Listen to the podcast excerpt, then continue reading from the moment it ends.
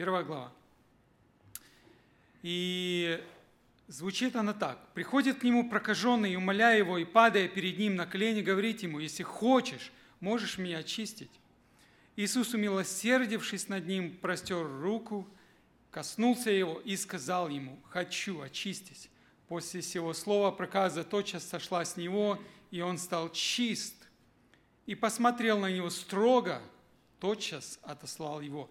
И сказал ему, никому ничего не говори, но пойди покажи священнику, принеси за очищение твое, как повелел Моисей, во свидетельство им.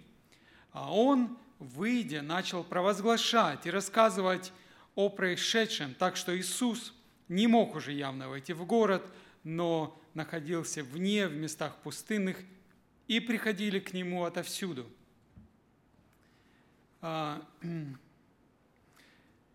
А, э, посмотрите, как Марк э, описывает. Вроде бы он говорил все в прошедшем времени, но говорит о прошлом, настоящем времени, как бы живости описания ситуации, и приходит к нему прокаженный сейчас – это исцеление было только одно из примеров э, из того, что сделал Иисус в Евангелии. В Евангелии говорится, что к Нему приходило множество народа, потому что они слышали о делах, которые Он совершал. Но Марк, он как бы выбирает определенное событие и ставит его в Евангелие. Вот почему? Почему он так делает? Потому что можно было выбрать много разных Э, истории из Евангелия, да, истории событий Иисуса Христа. Но он, когда повествует об Иисусе Христе, он ставит это место. Вот. И мы узнаем, а почему он это делает. Посмотрите, говорится так, и приходит к нему прокаженный. Просто приходит прокаженный. Это маленькое предложение как бы преуменьшает всю провокационность и агрессивность этой встречи. Но почему? Дело в одном слове – проказа. Проказа была широко распространена в Палестине. Посмотрите, Иисусу Христу встречалось много прокаженных. Окей, написано было, что Он исцелял прокаженных, но в Евангелии только два события прокаженных. Это этот прокаженный и еще десять других прокаженных, которых Он исцелил. А, и также мы знаем, что в трактовании Ветхого Завета, Мишна, это еврейское трактование, там очень много было э, инструкций, как обращаться с прокаженными. То есть это было распространенное. И посмотрите, Иисус Христос э, был в доме у кого? У Симона прокаженного. То есть этот Симон был известен как прокаженный но кажется, что он был уже бывший прокаженный. И, скорее всего, прокаженный, которого исцелил Христос. Вот. Проказа была источником суеверия и страха. И как все кожные заболевания, их очень трудно диагностировать и лечить. Вот я, например, ходил к дерматологу, там покраснение какое-то, чешется что-то такое. А, знаешь, ну это может быть это, и может быть то, это может быть экзема, на тебе мазь. А, не работает. На тебе вторую мазь. А, не работает, знаете. Вот э, я помню, когда мы в первый раз попали во Флориду, вот, я, знаете, приезжаешь э, с Украины, когда там снег лежал, и приезжаешь сюда, нет снега, а потом во Флориду едешь, и ходишь целый день по берегу, знаете, 12 часов дня, солнце, пекло такое, а мы вообще без ничего, даже не знали, что такое крем налаживать на себя. Потом мы хорошо узнали, что это такое. Значит, на второй день у нас не ожог был, а сыпь по всему телу. Вы знаете, и такая чесоточная, что мы страдали несколько дней. Мы почти что возненавидели Флориду. Но вот это состояние называется солнечная аллергия. Да я никогда ее не знал, что это такое. Ну никогда.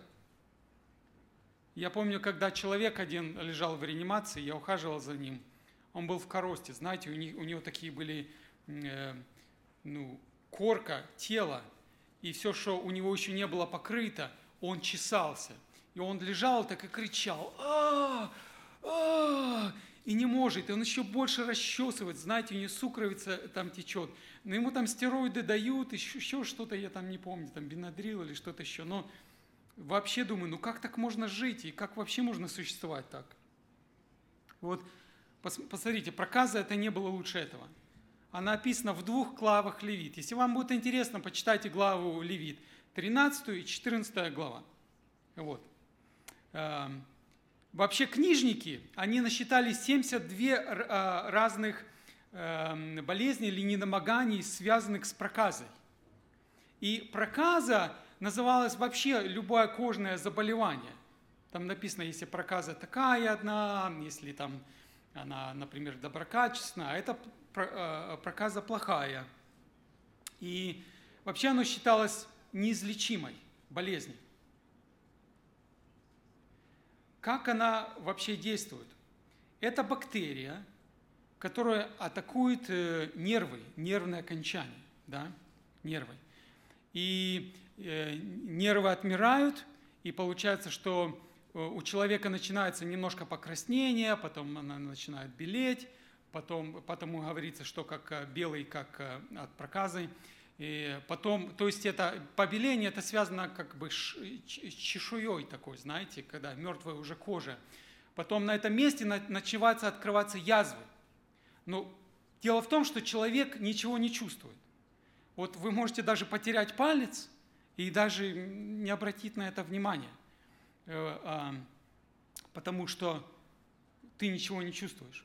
Например, кто болеет диабетом и не лечится этот диабет, и мы знаем, что человек может наступить на гвоздь, ничего не почувствовать, а потом рана от этого гвоздя начинается воспалиться, гноить, и в конце концов человек отрезает ногу.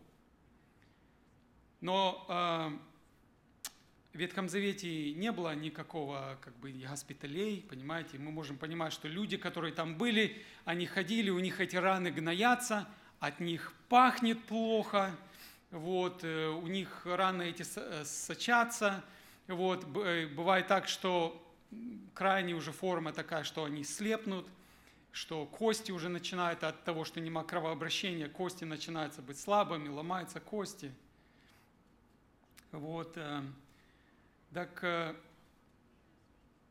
в Ветхом Завете проказа в основном считалась божественным наказанием, исцеление, от которого могло быть только от Бога. Вспомните э, Моисея. Помните, когда э, Моисей э, идет свидетельствовать, и Бог ему говорит, вложи в руку в запазуху, да? А теперь вытащи, он вытягивает, она вся в проказе. Страх, да? А потом говорит, сделай опять назад, вложи, вытащи. И она исцелена.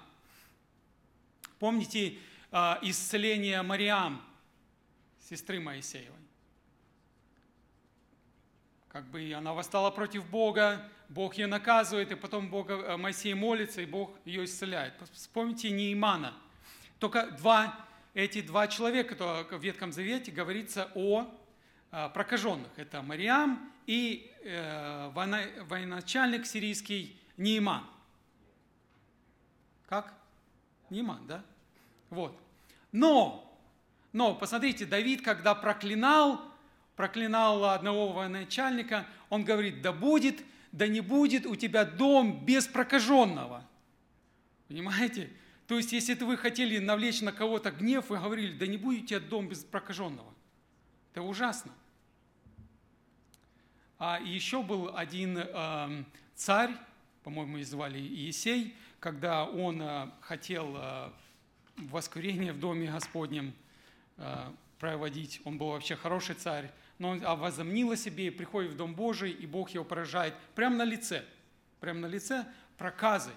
И он так, да, дни, во все свои дни не вступил в Дом Божий больше никогда. То есть проказа – это приговор. Понимаете? Приговор. И какой был это приговор? Для того, чтобы защитить общество, защитить нас – от болезней.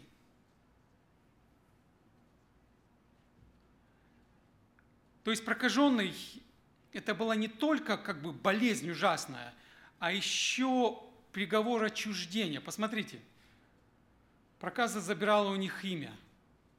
работу, их привычки, семью, место поклонения, дружбу. Все, что у них было, они все теряли. Прокаженным написано, можно было жить э, везде, э, кроме Иерусалима и кроме городов, которые окружены, э, стенами. Но они должны были держать определенную дистанцию. Помните, 10 прокаженных, они не подходят к Иисусу. Они кричат издали, издали кричат.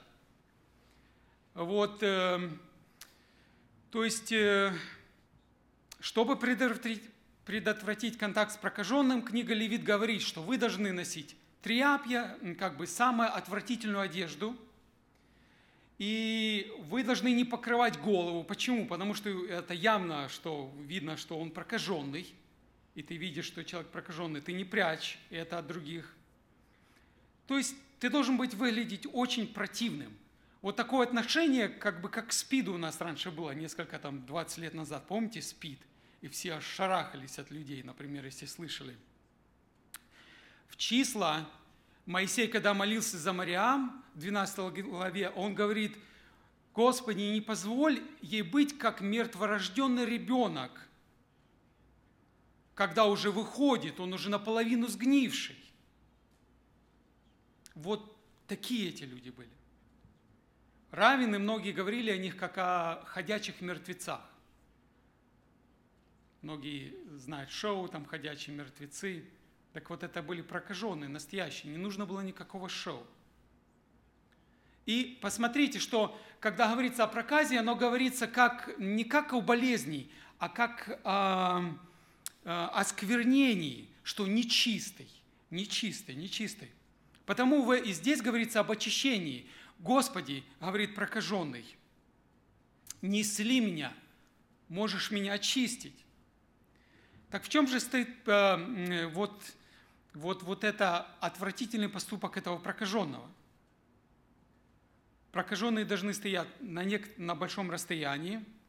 И э, даже евреи говорили так, что если э, прокаженный входит в дом, то весь дом оскверняется. И даже если он сидел под деревом или стоял под деревом прокаженный, то проходящий под деревом уже был оскверненный. Но это евреи, знаете, они дописывали как бы Библию. Они видели, что Библия говорит одно, и они потом, ну, правило на правило, слово на слово, это так они и делали. Но мы понимаем, в чем состоит осквернение, нечистый. То есть а, приближение прокаженного к Иисусу ставит в опасность вот э, чистоту Иисуса, ритуальную чистоту Иисуса, понимаете? Это примерно так же, как и э, Библия говорит, что тот человек, который прикасается к трупу, к мертвому человеку, он нечист. И в Ветхом Завете много говорится, почему человек может быть нечистым. То есть прокаженный приходит, и он приходит не просто близко, а он падает на колени прямо к Иисусу Христу. И Библия говорит, что это как лицом к лицу, прямо вот здесь.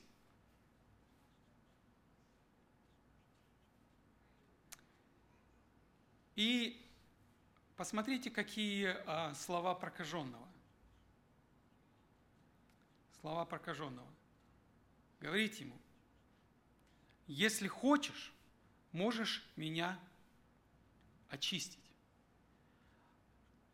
Слово «можешь» – это он не дает Иисусу разрешения, можно или нельзя. Имеется в виду, что, что он способен очистить. И он так и говорит э, Иисусу Христу, «Я знаю, что ты способен, у тебя есть сила исцелить меня. Только проблема состоит в том, если ты захочешь. Ведь я такой отвратительный и нечистый, и недостойный, и все меня гнушаются, и все меня, знаете, даже если прокаженный близко подходил, и него даже могли кидать камнями, и могли даже убить за нарушение вот этой дистанции. Но то, что прокаженный сделал, посмотрите, это, это, это крик отчаяния. Ведь подумайте так пожить. Подумайте так пожить. Это крик отчаяния, когда человек уже уже, ну ему уже нечего терять. Если даже меня здесь убьют, я использую этот последний шанс. Вот у прокаженного это такое глубоко человеческое отношение.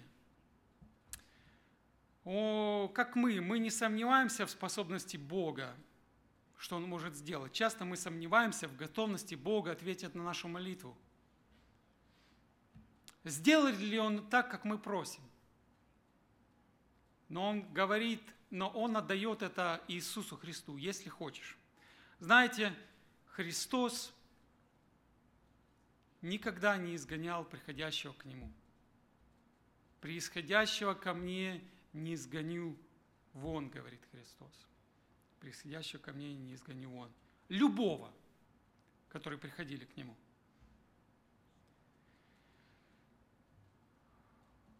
Вы знаете, вот очищение, да, только священники могли объявить, чист или нечист. Только священники могли. Вероятно, он уже приходил к священнику, и священник ему говорил, а, nope, не можешь.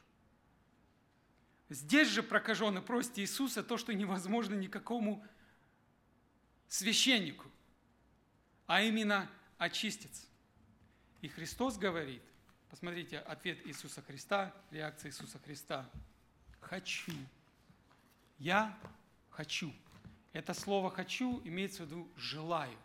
Это мое желание моего сердца. Я хочу. Следите за эмоциями, э, эмоциями Иисуса Христа в Евангелии от Марка. Если мы прочитаем э, пятую главу от Луки и восьмую главу от Матфея, то там это событие также описывается. Это событие также описывается, но без эмоций. А Марк, хоть и самое краткое Евангелие, но он так иногда вставляет такие слова, которые нам очень хорошо открывают Иисуса Христа.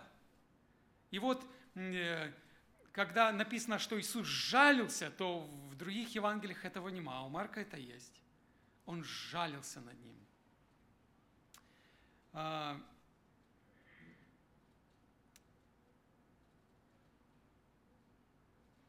Также э, другие Евангелия говорят, что Христос только что спустился с горы, там, где была а, проповедь Его – и спустился он в толпе людей. То есть здесь как бы говорится, что это отношение между прокаженным Иисусом только, но мы видим из других Евангелий, что окружало его множество народа.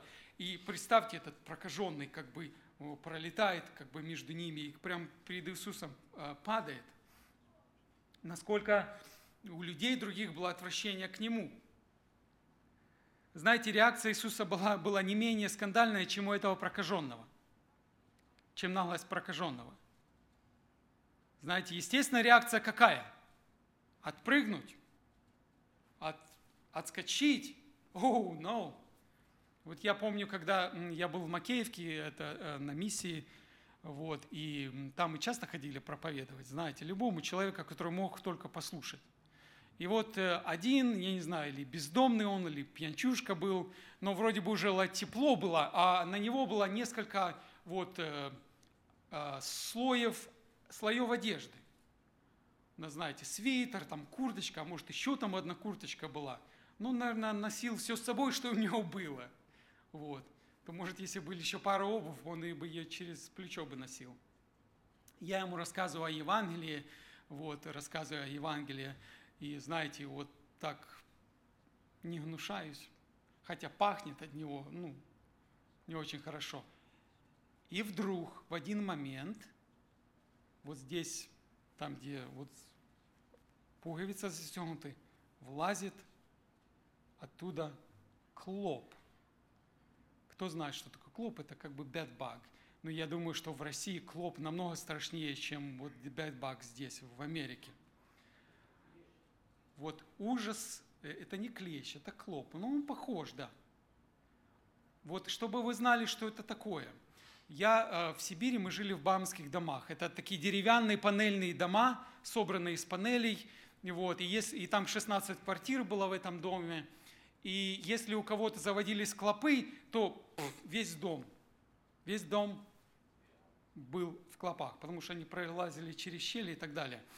И вот, значит, э, утром встаешь, а ты весь в таких вот э, укусах, волдырях, знаете, хуже, чем от комара. Вот, э, мы кровать отставляли от стены, чтобы они не прилазили. И они каким-то образом говорят, что они или прыгают, или по потолку идут, а потом находят где ты и так падают на тебя. Вот. Вот этот ужас клоповника. Знаете, у нас были э, э, обои наклеены, бумага наклеена на стены. Вот. И в каких-то местах она отходила и создавала такое, как бы, ну, эхо. И какое эхо было? Слышно можно было быть клопов, как они бегают по этой, вот, по этой бумаге. Такие И это не один был. Знаете, ночь, и ты слышишь, как вот эта бумага, отступившая, она создает эхо этих клопов. Вот теперь вы можете понять анекдот, который говорится о клопах. Знаете, как один друг встречается с другим другом, и он говорит, ты знаешь, мои клопы объявили соседским войну. Говорит, так это же хорошо, слушай, они друг друга перебьют, и не будет клопов. Говорит, ага, они вчера полторы тысячи пленных привели. То есть для тебя еще хуже. О, ужас! Так вот, когда я увидел этого клопа, я буквально отскочил, ну, на метры точно – от него и уже близко к нему не подходил. Так вот, э, Христос сделал совершенно противоположное. Это э, физический контакт с прокаженным, с неприкосновенным. Они действительно были неприкосновенные. И это неслыханный акт, чтобы кто-то э, прикасался к прокаженным. Потому что закон Моисея был нарушен – вот, и это как бы противоречие, но Христос часто это делал. Помните, как говорится, что э, Христос предпочитал помочь нуждающимся, даже если это противоречило ритуальному закону. О, Он есть с мытарями и грешниками. Вот э, в наших чисто госпиталях трудно понять, что значило для Христа дотронуться до грязи, вони, вот, чтобы принести исцеление, чтобы принести прощение.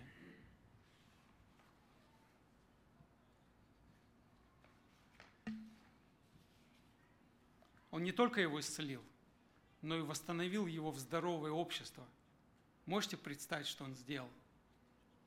человек обрел смысл жизни опять. Смысл жизни. И так многие люди, приходящие ко Христу, они обретают смысл жизни. Посмотрите, сколько много депрессий. Я, когда у нас ассессмент идет пациентов, и я вам говорю, каждый второй у них написано депрессия, anxiety, волнение. Понимаете? Вот я думаю, ну, как так? В такой стране, когда ну, намного легче жить, чем в других странах жить, знаете. И люди впадают в депрессию из каких-то пустяков, потому что у них, например, нема Кока-Колы сейчас. Первое касание, которое ощутил человек, это было нежное касание Сына Божия. Это изумительно. Первое касание, человеческое касание, это было касание Сына Божьего. Вот смотрите, Библия говорит, что Христос избавил нас от проклятия закона, приняв проклятие вместо нас на себя, потому что сказано проклят тот, кто повешен на древе. Галатам 3 глава 13 стих. Он принял на себя. Вот если мы пытаемся достичь кого-то, то действительно Христос достиг в полном смысле этого слова. Он разрешает все преграды. И самое главное, э, теологи могут, э, ну как бы говорить, ну а как же Христос не осквернился? Как касание э, Христа не осквернило его, в то же время, как касание Христа исцелило этого человека? И я думаю, что это всякий раз это чудо, когда Бог касается человека, Он возрождается свыше, Он исцеляется, он восстанавливается в общество, понимаете, он обретает смысл жизни. Христос говорит, чтобы мы не гнушались вообще людей, тех, которые беднее нас или которые больнее нас. В Якутске вторая церковь началась в обществе слепых. Знаете, почему она началась в обществе слепых? У нас третья часть церкви была слепые. Потому что это люди, которые принимали Христа, которые вот так вот подходили к Христу и говорили, Христос, если хочешь, можешь меня очистить, прими меня. Вот. Именно в таких вот местах люди принимают Христа. Если мы будем гнушаться этих мест, то как Евангелие распространится – Посмотрите еще дальше. Исцеление происходит немедленно, и прокаженный исцеляется полностью. Но мы уже об этом говорили в исцелении, когда Христос поднял тещу. Да? Написано, проказа тот час сошла с него. Действительно, у Христа не было реабилитационных центров. Не было. Точно. Прямо сейчас. И оно видимо, потому что, вероятно, было, видно было, у него проказа была здесь, и гнойные раны и так далее. И написано, тотчас сошла проказа. Так исцеляет Бог, братья мои сестры. Я не говорю, что Бог исцеляет нас э, в каждодневной жизни, иногда это процесс. Но говорю тогда, когда тот, который говорит, что он Сын Божий, когда Он делает чудеса, они явные сейчас, когда говорит Бог, чудеса именно так происходят. Это не так, ну, э, ты исцелился, приложи там примочки, и там у тебя через три недели что-то пройдет, знаете, как сейчас целите говорят. Но Сын Божий исцеляет только так. И только для того, чтобы они слушали Его. И э, далее он отсылает прокаженного. Говорится, что строго приказал ему. Вот это слово «строго», знаете, э, оно э, звучит как будто это производство от слова «с гневом». Или как у евреев она говорится, как расширяются ноздри. Знаете, когда я говорю вам, вот так, и звук такой, как будто храп лошади раздается. Именно здесь говорится, что строго ему Христос сказал – он также это говорил и двоим слепым в Евангелии от Матфея. Он строго им наказал никому не говорить, когда он, а, они обрели зрение. Ну, а, предупреждение, возможно, связано с той целью, а, как и Христос говорил демонам молчать, чтобы они не говорили, кто он такой. Христос не пришел стать земным царем. Он не пришел восстать против римского э, ига и поднять восстание. Он не слуга Божий, и его цель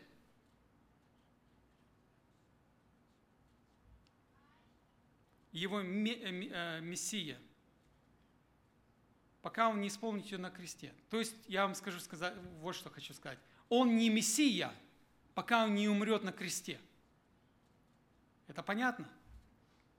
Он Христос, но пока его э, миссия искупления не совершена на кресте, он не Мессия. Только до признания сотника. Помните, когда э, сотник сказал, «Сей есть Сын Божий». И посмотрите, вот эта строгость Иисуса Христа. Ведь можно было пил так, «О, я рад с тобой, что мы как бы а, что ты исцелился, давай пойдем, где ты жил, давай я у тебя побуду. Христос его отсылает сразу же. Это парадокс служения Иисуса Христа. Помните, когда толпа шла за ним, и толпа шла за ним, почему? Ну, мы знаем почему, да? Почему? Чудеса, потому что Он исцеляет. Христос жалился над ними, как жалился над этим человеком, и накормил их. А потом упрекает их. Говорит, да вы следуйте за мной, потому что вы хотите хлеба. И даже ученики его не понимали, что они не видят этого. Он жалился над больным, и не отогнал его, когда он приходит, но не пытается искать всех людей, чтобы их исцелить. Наоборот, он уходит в пустынные места. чтобы его служение не интерпретировалось как служение чудотворца, какого-то целителя, какого-то Кашпировского, знаете. Кашпировский это тот был такой мах у нас в, в России. Перед ним ставили там разные вещи, и он их э, магически э, заряжал. Да. Христос не хотел, чтобы люди видели его таким. У него была главная цель. Главная цель. И какая главная цель, мы уже были в Евангелии от Марка, мы э, говорили, и проповедовал, говоря, Евангелие, проповедь Евангелия. Покайтесь и веруйте в Евангелие. Я пришел, чтобы спасти, Христос говорит. Смотрите, он его отослал его, он строго ему наказывает, молчи, молчи, никому не говори, а потом как бы отсылает его, уходи. Вот это слово «уходи», он буквально как бы выкидывает из толпы. Не задержишься здесь, уходи.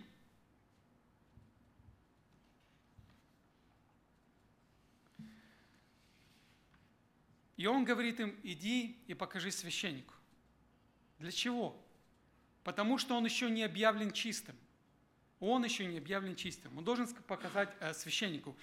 В Израиле на тот момент, Иосиф Флава описывает, было 20 тысяч священников по роду Ааронова. Они были определены в 24 э, клана или семей. И, э, они, вот 24 эти клана, они должны были два раза, две недели в год служить в храме Иерусалимском, а потом они уходили как бы в свои селения, где они были, и они там были и книжниками, и судьями, и э, начальниками там синагог и так далее. Okay?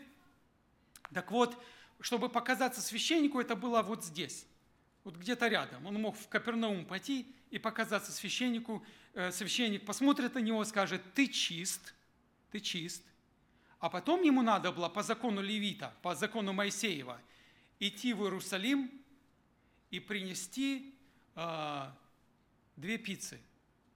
Вот я так опечатался, знаете, у нас есть что, не две пиццы, а две птицы. Ну, знаете, если мы чем-то можем пожертвовать в Америке, это взять одну пиццу и отдать его голодному. Вот такая жертва Богу, не правда ли?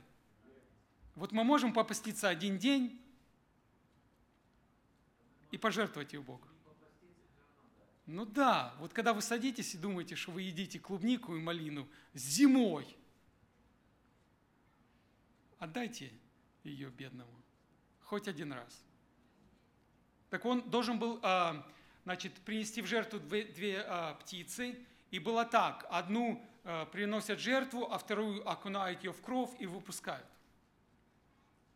И Потом, через несколько дней, через три дня, он должен прийти и принести э, в жертву трех ягнят. Но если он бедный, можно было заменить ее чем-то другим.